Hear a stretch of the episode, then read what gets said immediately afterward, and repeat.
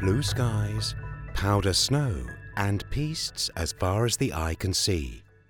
The perfect conditions for a ski safari from Andermatt to Sedrun. The morning starts by taking the first gondola high up to Gutsch. Then a brief traverse, always in sight of Oberalp Lake, towards the Lutersee Flyer. There you can warm up your thigh muscles a bit on the last stretch of Black Piste. Then on towards the Schneehüenerstock Flyer at a leisurely pace.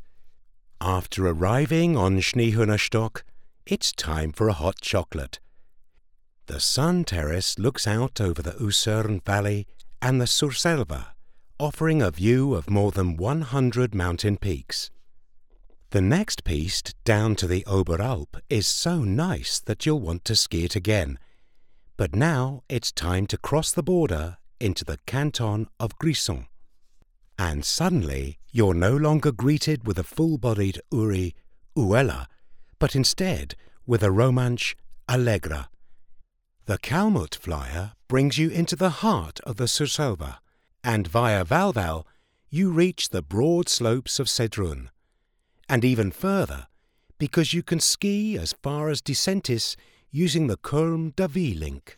And if your legs are a bit sore after a day in the snow and you're not feeling up to skiing or snowboarding all the way back, the Matterhorn Gotthard Railway makes a number of stops along the pistes and will bring you back to Andermatt with no effort at all. If your timing is right, you may even find yourself on the après ski train so you can start your after skiing activities on the way. Welcome to the Andermatt Swiss Alps Company podcast. Here is where we put our promises to the test. Samih Sawiris promised to link the Andermatt and Sedrun ski areas and create one large resort, just the way it's supposed to be for a destination in the mountains. Actually, the first step in the collaboration between Andermatt and Sedrun occurred back in 2005 with the Gotthard Oberalp Arena Consortium. Starting then, it was possible to ski in Andermatt and Sedrun with a single ticket.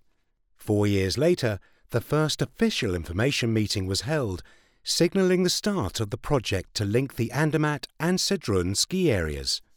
But first, as we know from the first episode of this podcast, the structural plan had to be modified.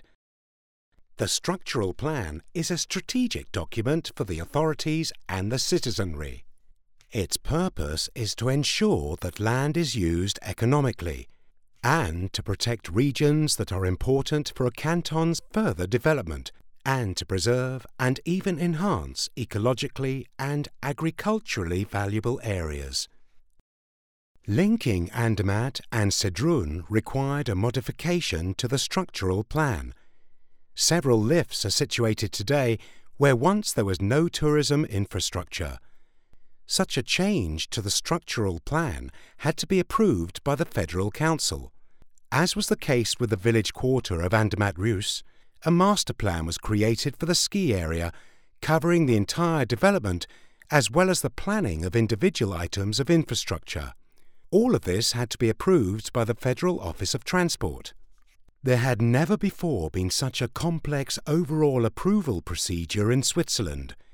Michael Müller, media spokesman for the Federal Office of Transport, explains how it all took place.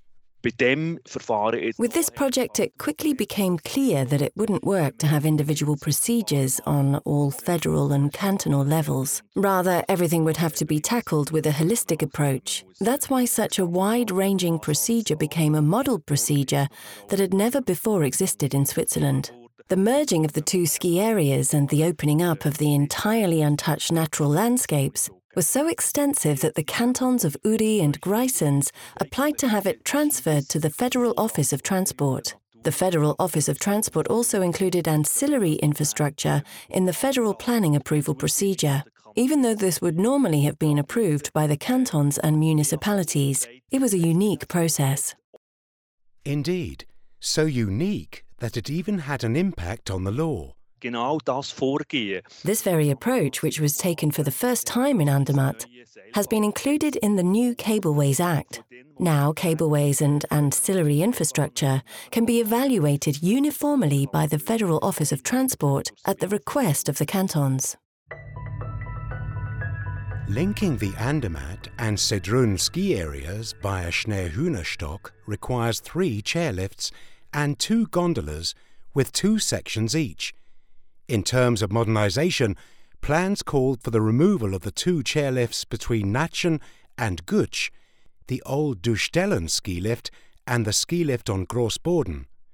But this wasn't as easy as it sounds. On the contrary, Silvio Schmid, at the time the CEO of Andermatt Sedrun Sport AG, was the interface between the project and operations. Everything ended up going through him. He was aware that building a ski area link is a major, work intensive undertaking, and yet. I can still clearly remember 30th of May 2014 it was a Saturday. I went to the post office and received the planning approval document with all annexes. I thought, great, now all we have to do is just build.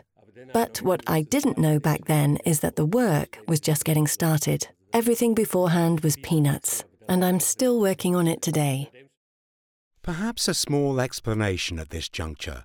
It is a highly complex topic. The master plan for the entire linkage is Plan Approval Procedure 1. It was important for the entire link to be approved so as to ensure that also all lifts could be built. Moreover, detailed project planning had to be submitted for each gondola, each chairlift, each piste, and each piece of snowmaking equipment. That is Plan Approval Procedure 2. The Federal Office of Transport was the most important agency. It granted the approvals by the time it was able to file the applications, Andermatt Sedrun Sport AG had gotten the various stakeholders affected by the ski area linkage on board. They included all environmental organisations, the Federal Office for the Environment, the Uri and Grisons cantonal offices, and also the landowners.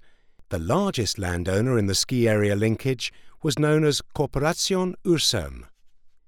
Silvio Schmid recalls our talks and negotiations were intense, but we were always focused on solutions and always found one. All sides had to compromise a bit. That was very good in this monitoring group. That was ultimately the most important reason why we were able to realize the project to link the Andermatt and Sedrun ski areas. If the group hadn't been so solution focused, we wouldn't have been able to build the ski area linkage. An important voice at the meetings was Regula Bollier. She represented the interests of the various environmental organisations, especially with a project that impacts an untouched area as large as this one. It makes sense to involve the environmental organisations from the outset and find out about their needs. If we hadn't been included, the project probably would have been fought with legal means, resulting in complaints before the Federal Supreme Court. That might even have led to the collapse of the project. Therefore, the parties made an agreement to prevent this. As a result, many replacement and compensatory measures were necessary. Put simply, this means the following. All natural elements in the countryside that are damaged by such a construction project must either be replaced or compensated for another location. This has still not been fully realised. Nevertheless, I asked Regula Bollier for her upshot.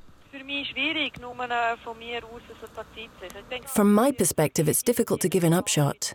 Every group will draw a different conclusion here. The prerequisites were never satisfactory. The environmental groups will never be happy that a ski area exists there now. But given the way it is now being built, I think the optimum was achieved for nature. There is certainly still a lot of room for discussion, and attempts are being made to find solutions. Maybe you won't find unanimity everywhere. It would be presumptuous to say that the environmental groups think everything's fine, but it would also be presumptuous to say, no, everything's a mess. I think there is a middle ground, but everyone also has a different opinion within the groups. Under the leadership of Andermatt Sedrun Sport AG, the project team, which included an engineer, an environmental planner, and a gondola manufacturer, amongst others, created the plan approval files. They managed and monitored the overall realization and ensured on site that all requirements and measures were being complied with. And there was a great number of such measures. Michel Yaisi of Enviso was on site as environmental impact monitor, and he approached this task in a very pragmatic manner. We looked at all specifications in the agreements and environmental impact reports and found that some things were dealt with correctly in legal terms, but were very difficult to implement. This was because it's not so easy in this terrain as in the Central Plateau.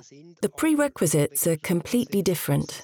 On the one hand, there are weather conditions, and on the other, the sometimes small scale changes in the slope gradient or the vegetation. It's not easy to work rocky soil with an excavator. The monitoring group had to pay attention to the local circumstances, discuss how to proceed, and then implement things out there. And I believe we accomplished that, especially in the plan approval procedure too, where every item of infrastructure was approved. There were several project changes and a few pillar locations were adjusted. This in turn caused minor changes in the cableway paths on certain pistes. That way, giant boulders were able to be avoided in some cases. All of that required a pragmatic approach. The approval document consisted of more than 1,500 pages with requirements and measures. It was a mammoth task. We made a list with all requirements. The list showed which requirements had to be taken into account in which detailed project, whether early on in planning, during construction, or in the form of an operating requirement and printed out, the complete list was nearly three meters long. It was a complex thing. One time, Silvio Schmid showed the list to the annual general meeting of the Andermatt Sedrun Sport AG to illustrate how comprehensive the project was. With this list, we then went to work. Each planning approval was accompanied by further requirements, and with each completed project, the status of the individual requirements changed. We did a good job in light of all that. After the three environmental site inspections, we were able to dispense with most of these requirements. The numerous requirements and measures varied widely. One construction requirement, for example, was that all equipment had to be converted to biologically degradable hydraulic oil. That was able to be accomplished straight away. Other measures are still ongoing and will last far into the future. With regard to operating requirements, it was decided that Andermatt Sedrun Sport AG was to be responsible for monitoring and enforcing wildlife reserves in the ski area. This is normally the responsibility of the municipality, and then there was a requirement that didn't give Silvio Schmid any joy. I have a fear of snakes and one requirement related to snakes. For the few snakes we have, fortunately I've never seen one, we had to install traverses on the piste so that the snakes could go from one side to the other. For me, that was a requirement that I didn't think necessary. The link between Andermatt and Sedrun was completed after just three years of construction capped by the inauguration of the Schneehüenerstock Flyer in 2018, a moment that is etched into Silvio Schmid's memory. For me, it was passion. When we opened the last lift from Oberalp to Schneehüenerstock in 2018, it was extremely emotional. I had tears in my eyes. I had always said that when we opened the last lift, then the two music societies from Sedrun and Andermatt should give a joint performance. I was a member of Sedrun Music, and then we actually did just that. And even the Sedrun locals had tears in their eyes. They said, We never thought you'd make it. That was the most beautiful moment of the whole business the completion of the ski area. It was a project dear to my heart.